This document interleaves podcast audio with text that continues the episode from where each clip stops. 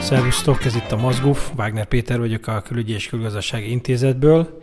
Ez az első adásunk nyáron, Mátéval túlettük a koronavírust, mai témánk Libanon. Máté, olvastál valami érdekeset a nyáron, valamit az arab világból, szép irodalom, szakirodalom? Sziasztok! Valóban túléltük a koronavírust egyenlőre. Igen, képzeld, pont olvastam egy könyvet, érdekes, hogy kérdezed, de nem szakirodalmat olvastam, hanem egy egy szórakoztató könyvet, egy horrort, aminek az volt a címe, hogy Frankenstein Bagdadban, és gyakorlatilag arról szólt, hogy hogyan áll össze egy ilyen lény a különböző terrortámadások merényletének áldozataiból, és hogyan kezd el bosszút állni a, az elkövetőkön és a katonai vezetésen.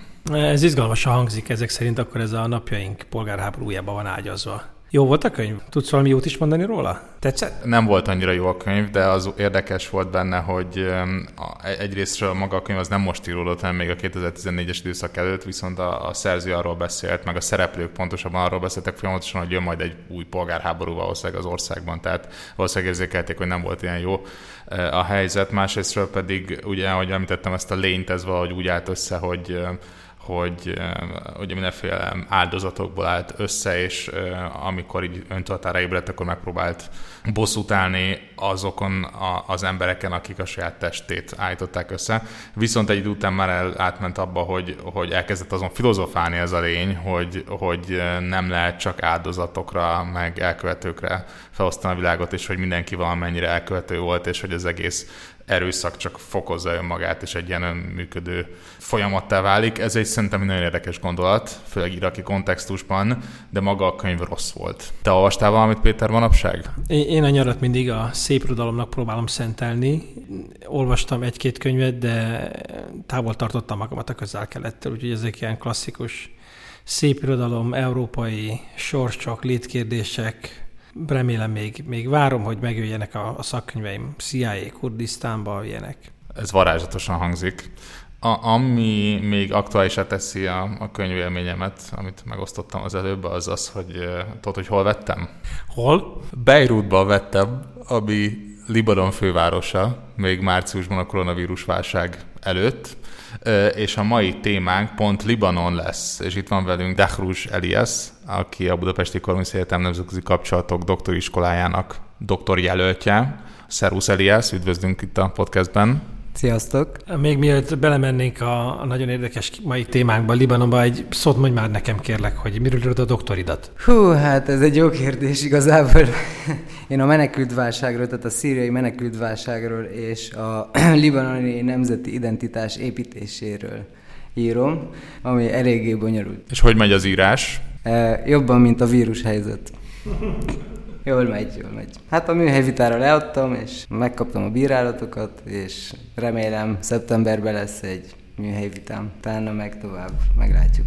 Szuperül hangzik.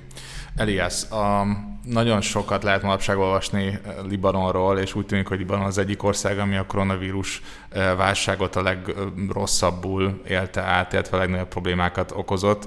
Ugye azért Libanonnal kapcsolatban sokat lehetett olvasni az elmúlt évtizedekben is ilyen helyzetről, amikor, amikor eh, nem volt, láthatóan nem volt annyira stabil az állam, vagy a kormányzatnak a, a, a működése, vagy a helyzete. Mit gondolsz ez a jelenlegi tüntetés hullám, amit láthatunk az elmúlt hónapokban, különlegese abból a szempontból, hogy instabilitást okozott, vagy az instabilitás különlegese, vagy igazából Libanonban ez a, ez a főpolitikai tendencia? Azt tudom, hogy te nagyon szereted azt mindig említeni, hogy Libanon folyton instabil ország, és ez így is van, de most, hogy is mondjam ezt, ez az instabilitás, ez most egy kicsit veszélyesebb, mint, a, mint ami szokott, és ez azért van igazából, mert most uh, ilyen felhalmozódott egy pár olyan válsághelyzet, pénzügyi, gazdasági, a vírus, a világjárvány, a koronavírus helyzet, plusz még egy ilyen politikai, ami igazából a társadalmi szerződést próbálja így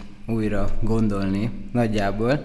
És ezért is ezek mind össze vannak rakva, de szerintem Libanon ilyen jár, mert minden száz évben van egy ilyen, ugye száz éve alakították pont, majdnem egy hónapra mostantól, és szerintem ez, ez, ez most egy ilyen ciklus, tehát megint. Akkor volt egy ilyen sáskajárvány, meg meg az oszmán birodalom, mindenfajta ilyen gonosz viselkedései, vagy nem tudom, hogyan mondjam, meg még, meg még a blokkád is, stb. és emiatt a libanoni hegységnek az egyharmada bele is halt, tehát éhen halt.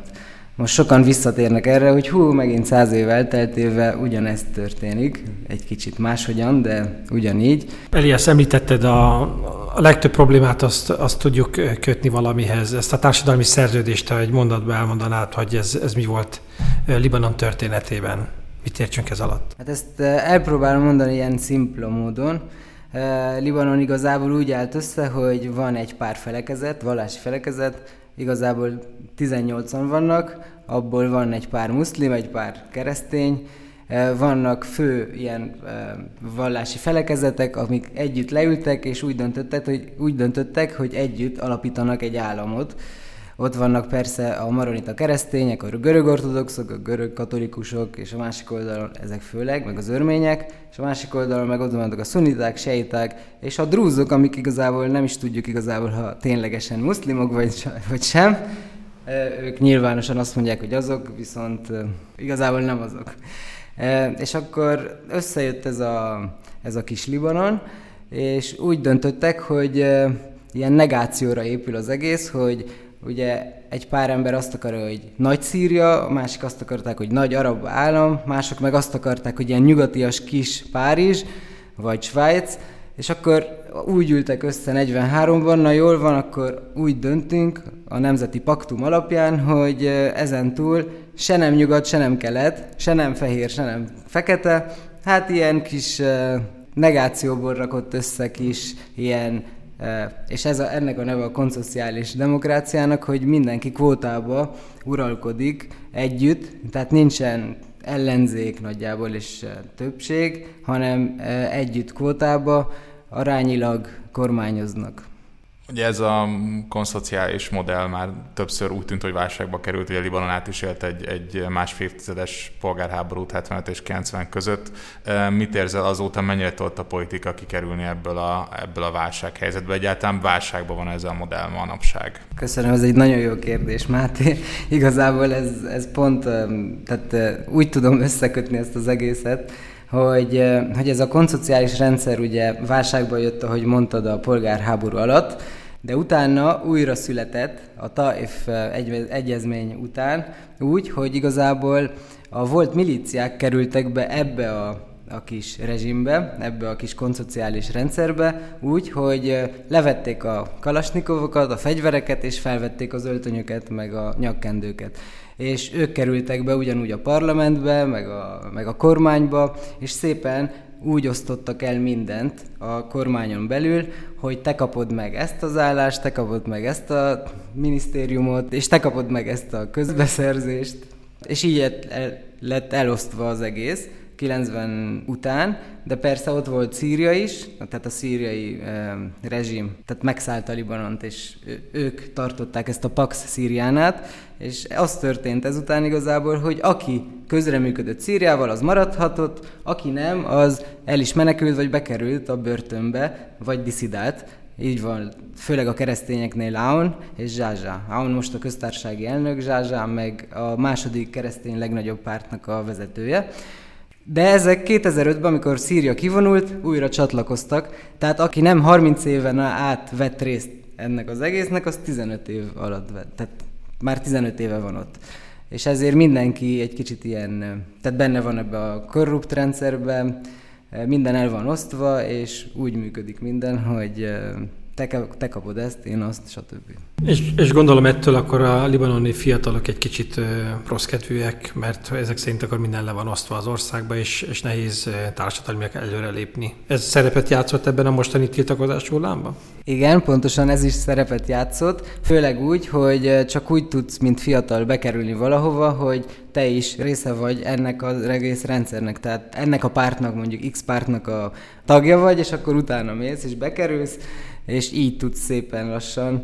Mondjuk más országban is sok helyen így van, de az a különleges Libanonban, hogy itt meg több párt van, tehát nem egy fő párt, hanem több párt van, és így. E, és igazad van, hogy ez is egy nagy frusztrációt keltett a mai fiatalságba, viszont és itt jön a legfontosabb az egésznek, hogy szerintem nem lett volna semmi gáz, és ez továbbra is halmozódott volna, ha nem lett volna most egy igazi gazdasági és pénzügyi válság. És ez a, ez a gazdasági és pénzügyi válság, ami most megjelent, ez a koronavírus miatt jelent meg, vagy ez még előtte jelent meg? Ez, ez nem a koronavírus miatt jelent meg, igazából ez már ott volt, egy pár éve már, már ott van, és, és igazából ez ha gondoljátok, el tudom magyarázni, e, így egy kicsit ilyen szimplifikáltan. Össz, tehát össze lehet ezt kötni, a, amit az előbb említettem a, a, ezzel a politikai rendszerrel. És ez úgy történt, hogy a 90-es évek elején összeültek a politikai e, pártok, meg e, tehát persze a szíriai és Szaudarábia, meg Amerika, meg minden nagy hatalom ernyő alatt összeültek, leültek és megbeszélték a dolgokat, és ugye a polgárháború után úgy döntöttek, hogy újraépítés. Újraépítés az nagyon sok befektetéssel jár, és akkor állami adóság. De ez hogy történt igazából? Ez úgy történt, hogy igazából akkor Hariri apuka, aki merényletbe halt meg. Ez úgy történt, hogy Saudi szír közeleműködéssel együtt eh, jött eh, haza, úgymond, Szaudarábiából, és ő lett a miniszterelnök, és úgy döntött, hogy, vagyis nem úgy döntött, az volt a fő politikája, hogy a libanoni lírát, vagy hogy a magyarok szeretik mondani a libanoni font, de igazából libanoni líra, hogy azt fix árfolyamon tartsák a dollárhoz képest, ezt angolul úgy nevező, hogy pegged national currency. És akkor az úgy történt, hogy azóta 1500 libanoni lira az fixen egy dollár. De ez ugye, mi nem vagyunk egy kommunista ország, ahol úgy rendel a Brezsnyev bácsi, hogy ez van és ez így is marad, hanem ennek van egy ára, egy költsége. Tehát a, a Nemzeti Bank az folyamatosan tolta be a libani piacra a sok dollárt azért, hogy tartsa a, az árfolyamot fixen az 1500 lirához képest. És akkor az állam az ugye azt csinálja, tehát hogy ez a Nemzeti Bank igazából azt csinálta, hogy tolta be a dollárt, ahogy mondtam, de honnan szerezte a, a devizát a, Nemzeti Bank? Hát úgy, hogy kölcsön vette, tehát kölcsön kérte a, a, a libani bankoktól. De a libani bankoknak honnan van ennyi devizájuk és dollárjuk? Igazából azt tudjuk, vagy tudjátok, vagy lehet nem tudjátok, hogy Libanonban lehet 4-5 millió ember él, libanoni állampolgár, tehát plusz a menekültek persze. Nem tudjuk pontosan, mert 1932 óta nincsen hivatalos népszámlálás, azért, mert minden felekezet fél a másiktól, hogy többen vannak, sok több, többet szaporodnak, vagy stb. Azt tudjuk, hogy nagyjából 4-5 millió libani van Libanonban, de külföldön meg egy pár millió él. És azok folyamatosan küldik haza a az értékes devizát, amit szépen leraknak a libanai bankokba, és a libanai bankok meg úgy vadázták szépen őket, hogy magas kamatot adtak érte. Dollárban is, tehát magas kamatot adni Libanonban dollárra, magasabb kamatot, mint mondjuk az, az USA-ba, az azt jelenti, hogy igazából a libanai bankok elkezdtek dollárt nyomtatni. Erre van egy nagyon vicces, már bekerült a Urban Dictionary-be, és az a neve, hogy a lollár. Libanese dollár vagy lol, lollár. Ezt a Dan Ezzi találta ki igazából, mert a libani bankok igazából tudtak nyomtatni dollárt. Ez még máshogyan is történt, mondjuk eh, Máté, te mész a libani bankba, és leraksz 1 millió 500 ezer libani lírát. És egyből azt mondod nekik, hogy ezt átíratom dollárba. És átírják neked az 1000 dollár. Ez azt jelenti, hogy te most a, a libani bank az neked csinált 1000 dollárt, így a semmiből. Aztán arra kapsz kamatot, kiveszed, elköltöd jó drágán, do- tehát dollárba költöd el, és akkor tudsz szépen elutazni Törökországba, Larnakára, Ciprusra, és jó sokat költeni. Ezért volt a libanoni gazdaság elég színvonalas, de igazából nem tudták a libanoniak, hogy igazából a saját pénzüket, a saját félrerakott pénzüket, vagy legalább a libanoni diaszporának félrerakott pénzét e, szórta el szépen. És ez szépen lassan felhalmozódott, és ezért nevezik így most a gazdaságok, hogy ez lehet, hogy a történelemben lesz a legnagyobb ponzi rendszer. És ez addig ment szépen, addig, amíg a diaszpora tudott hazaküldeni pénzt. De a legtöbb, aki hazaküldi a pénzét, az vagy az öbölbe él, és ott tudjuk, hogy 2016 óta az olajpiac árfolyam miatt a, azok a bevételek már nem olyan magasok, és akkor nem jön haza annyi deviza, plusz még világválság is van, és stb. És emiatt meg mostanában hát elfogyott ez a sok deviza, tehát elfogyott az oxigén, vagy a heroin, úgy nevezitek, ahogy akarjátok, és most eh, mindenki ugye dollárfüggő Libanonba, és ez van. Nekem csak annyi maradt meg a, a libanoni híreket figyelve, hogy, hogy a bankokból nem lehetett pénzt felvenni, és az emberek sorba álltak és idegeskedtek. Mondjuk ez tényleg idegesítő lehet, hogy az emberek azt hiszi, hogy van megtakarítása a bankba, és aztán az ATM nem adja ki, és akkor talán a kormány így maximalizálta, hogy egyszerre nem tudom én 50 vagy, vagy 100 dollárt lehet felvenni ezekből az automatákból. Volt ilyen? Igen, ezt igazából nem az állam csinálta, sajnos, mert amúgy elvárt dolog lett volna, mint máshol, ahol volt már válság, mondjuk Görögországban vagy Cipruson, ha mondjuk mellette lévő államokra gondolunk. Viszont ami fontos az az, hogy nem volt capital control, sem, semmiféle capital control szabályozás államilag, és akkor ezt igazából a bankok így saját mag, maguk olták meg, ez csak ilyen adhok helyzeteket hoz létre, mert ha mondjuk én valami nagy befektető vagyok, vagy valami nagy párti, vagy valaki, tehát valami elit mellett vagyok, akkor hát nekem van annyi befolyásom, hogy nekem meg megengedje azt, hogy kivegyek egy pár milliót, és egy svájci eh, bankszámlára utaljam át, miközben a kis szegény bácsi, aki a nyugdíját kapja, vagy, vagy bemegy a bankba csak azért, hogy felvegyen egy pár 100 dollárt, hogy abból megéljen, hát nem tudott hozzáférni, de ezt a bank saját magának döntött úgy. Igazából ennek van is egy neve, így most a libanoni bankok ilyen zombi bank rendszerben vannak, tehát az, az, a, az a hivatalos pénzügyi neve. Libanon helyzetét sokan, köztük mi is hasonlítottuk Irakhoz, eh, abban a szempontból, ugye, hogy ott is egy ilyen felkezeti alapú eh, hatalom megosztásra épülő rendszer eh, alakult ki, illetve az arab tavasz 2.0-nak nevezett esemény sorozatban mindketten, mindkét országban láthattak kormányellenes tüntetések, és ugye mindkét országban lemondott a kormány tavaly. Viszont egy nagy különbség volt a két ország között, hogy Libanonban még a koronavírus válság előtt egy, felállt egy új kormány, még Irak Irakban ez nem jött létre ugye nagyon sokáig. Mit gondolsz, hogyan működik ez a kormány? Sikerült-e beváltani az ígéreteket? Most majdnem elnevettem magam a mondat végére, de, de kíváncsi vagyok, hogy mit gondolsz. Én is el tudnám nevetni magam, mert igazából nem sok mindent. Egy dolgot kezelt rendesen, az a koronavírus egészségügyi járványkezelés, tehát csak azt tudta kezelni rendesen. Az összes többit, azt, azt eddig nem csinált vele semmit. Na ez a kormány is az a vicces benne, hogy hogyan lőtt létre. Tehát amikor a tüntetők az utcára kerültek, egy kicsit úgy voltak vele, hogy mindenki azt jelenti, hogy mindenki, azt libanonul killun jáni killun, tehát mindenki menjen haza, ti mind korruptok vagytok, az összes politikai elit, most egy új, új egész elitet akarunk ide, egy politikai elitet, és akkor na, most akkor legyen ebből valami de eléggé cselesek ezek a régi politikusok, és kitalálták azt, hogy jó, ők hátralépnek, és akkor jönnek ilyen független technokrata brigád, és akkor úgy jönnek ezek hatalomra, tehát egy új kormányba. Viszont ezek mind áll függetlenek voltak, mert minden párt szépen berakta a saját kis tanácsadóját, meg a saját kis eh, szakértőjét, és egy ilyen kormány van most Libanonban. Ez nekik is jó, mert egyrészt meg nem nekik kell majd viselni, nem ők lesznek a, a, a érintettek az összeomlás alatt, majd amikor az emberek tényleg nem fognak tudni egy egy forintot, egy fontot felvenni a bankokból, viszont tudják őket mozgatni a függönyök mögött. És akkor így jött létre ez a kormány, nagyon sokat vártak el tőle. Az első lépése az az volt igazából, hogy eh, nem fizette, tehát hogy államcsődöt jelentett, hogy jelentett államcsődöt úgy, hogy nem fizettek ki a tartozásokat, és azután elkezdett tárgyalni az IMF-fel.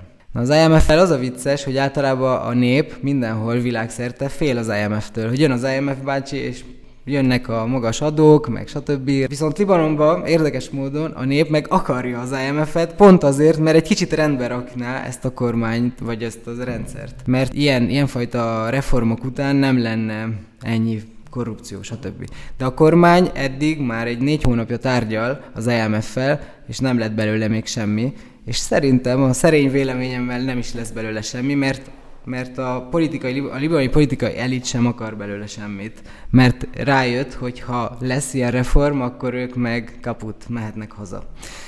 E, tehát a kormány eddig, akármennyire Hassan Diaba miniszterelnök már bejelentette 15-ször, hogy a 97%-át a programjának betartotta eddig, és megcsinálta, igazából eddig nem csinált semmit. Egy dolgot csinált jól, a koronavírus kezelését mondjuk. Azt mondod akkor, hogy a, hogy a libanoniak megtartják a másfél méter távolságot egymástól, és fegyelmezetten maszkot hordanak? Kicsit olyan nehezen tudom elképzelni. A saját libanoni élményeim alapján. Félig meddig. Tehát kenegetik magukat jó sok klórral, meg mindenfajta fertőtlenítőszerrel, maszkot tartanak, de aztán meg szépen csókolóznak és ölelgetik egymást. Jól hangzik. A, sokan még szokták mondani a libanoni instabilitás egyik okaként azt, hogy a, a, ez a kis állam, ez gyakorlatilag a szaudi-iráni kötélhúzásnak a középpontjába kerül gyakran, ugye, hiszen az országban működik a Hezbollah nevű szervezet, ami Iránnak egy szoros szövetségese, viszont a szaudiak is hagyományosan befolyással rendelkeznek az országban, ugye például a Hariri volt miniszterelnök, akit már említettél, ő is ugye szaudi, félig szaudi állampolgár. Hogy látod ez a szaudi-iráni liberalizálás, ez, ez ténylegesen ilyen nagy hatással van a libanoni helyzetre, vagy nem dimenzionáljuk túl picit ezt nyugaton ezt a kérdést? E, igazad van, Máté, ebből a szempontból, hogy ez, ez egy nagyon fontos tényező. Viszont ha a helyi gazdasági válságot összehasonlítjuk, és hogy mennyire hat erre a, az ilyen nemzetközi és regionális összecsapások, vagy ilyen rivalitások, akkor meg nagyon kis mértékben befolyásolja. De az igaz, hogy, hogy ebben benne van ez az egész folyamat, mivel a mostani kormány például az nagyon Hezbollah párti inkább, mint hogy Hariri párti, viszont tehát helyileg azt nem jelent semmit, csak annyit, hogy lehet, hogy a szaudiak vagy, a, vagy az öböliek nagyjából nem fognak szívesen pénzt nyújtani, vagy küldeni a libanoniaknak, ami nem is kell igazából, mert úgyis ellopják, és újra ott leszünk, ahol eddig is voltunk, tehát és az IMF-et is lehet, mivel Amerika eléggé, tehát az USA eléggé befolyásolt a IMF tárgyalásokba, így lehet, hogy ez is egy plusz tényező lenne, és emiatt ez megvan. Tehát ilyen, ilyen ez, a, ez a regionális és nemzetközi eh, viszonyok, és ha már a koronavírus szóba került, ugye sokan aggódtak azon, hogy a, a leginkább beszéltetett lakosság a menekültáborok lakói lehetnek. Mit gondolsz Libanonban, mennyire lehet látni azt, hogy a, az új koronavírus az veszélyeztette volna a menekülteket? Így pontos adatom nincs erről, viszont amit tudok mondani az az, hogy eh, a mai napig nem volt annyi fertőzés, vagy nem tudunk olyan gócról, hogy menekültek között lenne így elterjedve a vírus. Tehát ezt is eléggé, ezt, ez az egyetlen dolog, amit azt mondtam, hogy ez a kormány eddig jól kezelt. Eddig.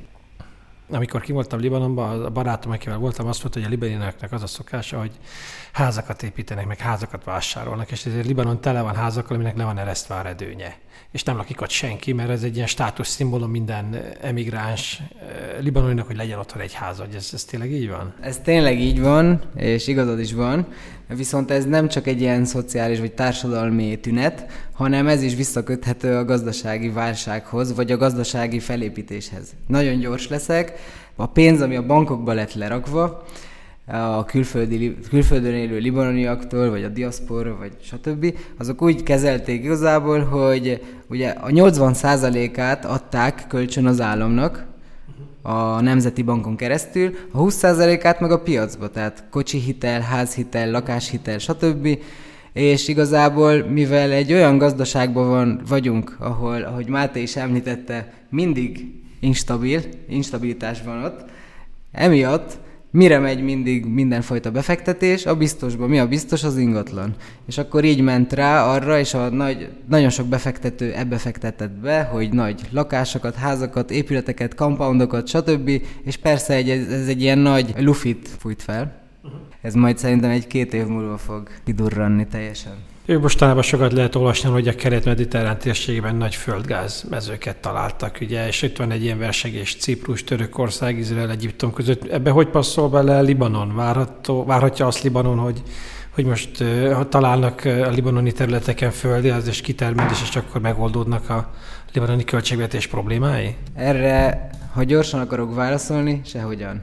Tehát igazából ebbe is az van, hogy a politikai elit kótaszerűen el akarta így is adni a gázt már előzetesen, hogy egy kis időt nyerjenek, mert ha most eladják a sok szerződést Totalnak, meg stb. más ilyenfajta gáz és olaj cégeknek, akik elkezdtek igazából fúrni és keresgélni, akkor meg nyernek egy pár évet azzal, hogy megint jön be deviza, és megint kliens módon el tudják költeni a népre, vagy a libanoni lira stabilitására, és így marad ez a status quo, és folytatódik.